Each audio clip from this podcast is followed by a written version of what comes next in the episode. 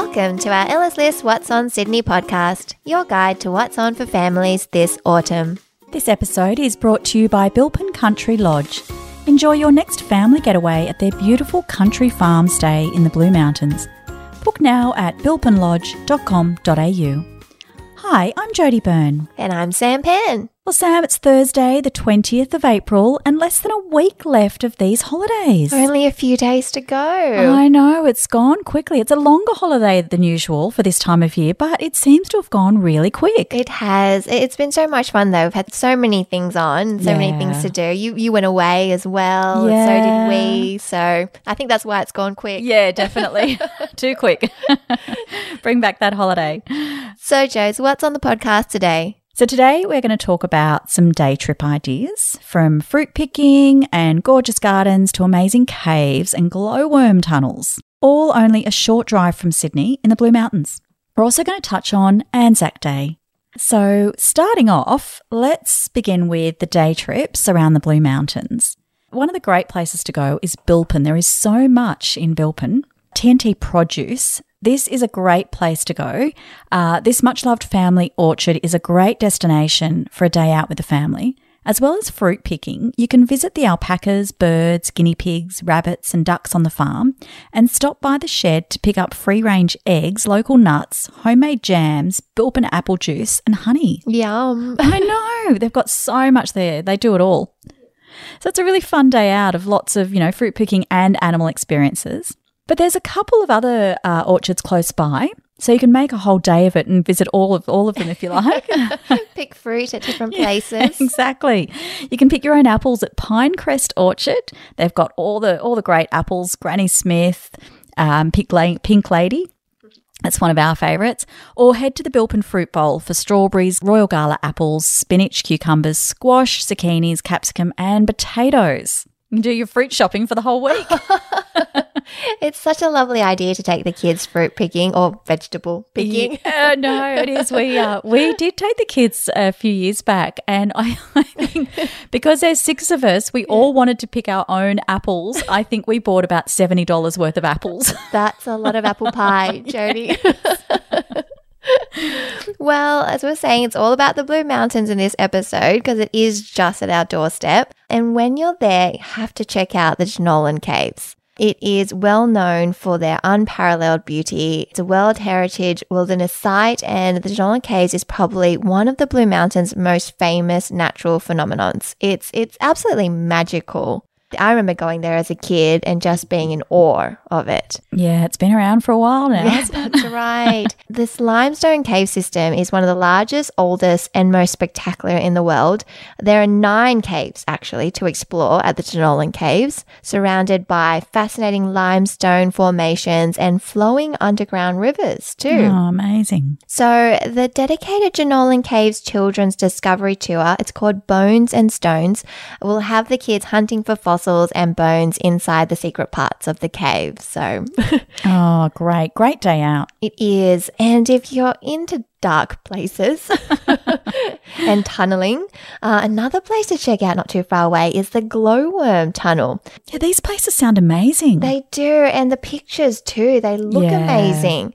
Um, th- this one's located within the World Heritage listed Wollemi National Park. It's the Lithgow's Glowworm Tunnel, and it offers majestic views of pagoda rock formations, abundant flora, and an array of native wildlife, including kangaroos, wallabies, and of course, glowworms. I remember glowworms from a kid. You know, you'd get those little kits that you could take home. I'm not too much a fan of little creepy crawly insects, but glowworms are pretty cool. So they're just a couple of caves and tunnels to go check out, but we have lists for both of them, which we'll put in the episode notes. So another great place to take kids is to gardens and parks and things like that. Let them run free. Yes, burn that energy. And the Blue Mountains Botanic Gardens is a great place to visit. We have gone there a couple of times now. These spectacular gardens are located in Mount Tomah. Uh, in the Blue Mountains, of course, and they're a fantastic spot for picnics, gentle little walks along the interlaced uh, pathways, Make it sound so romantic, Jodie. it is a love. Well, it could be date day. While the kids run off. exactly. But they've got these great pathways that just sort of meander throughout the gardens, and you're looking at these, you know, beautiful flowers and plants and majestic trees. They've got lots of little ponds, lots of little stepping stone rocks for the kids to make a little game out of. And last time we were there, this is just something that kids naturally do, I think. Fell in the water. No, funnily sorry. enough, no. Sorry, sorry. That must just be my family. But there's these luscious little green hills, and they just automatically laid down and started And rolling roll. down them. yes.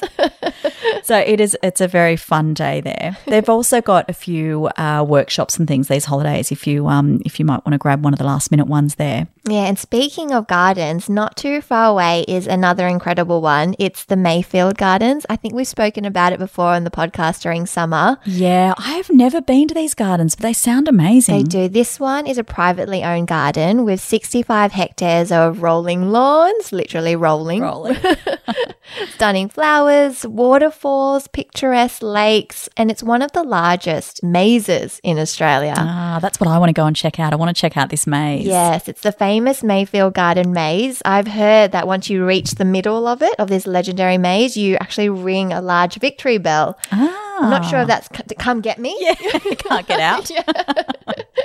No, I, I think it's all above head level, so you- you Right. can see yourself out. But no, it sounds great, and it's open year round except for Christmas Day and Boxing Day. And again, this one is located in Oberon, which is only about 75 minutes drive from Katoomba as well. So again, in that Blue Mountains region. Yeah, fantastic. And a good day trip. You know, you can do that in a day. That is so much things to do that you could do as a day trip to the Blue Mountains. Yeah, perfect.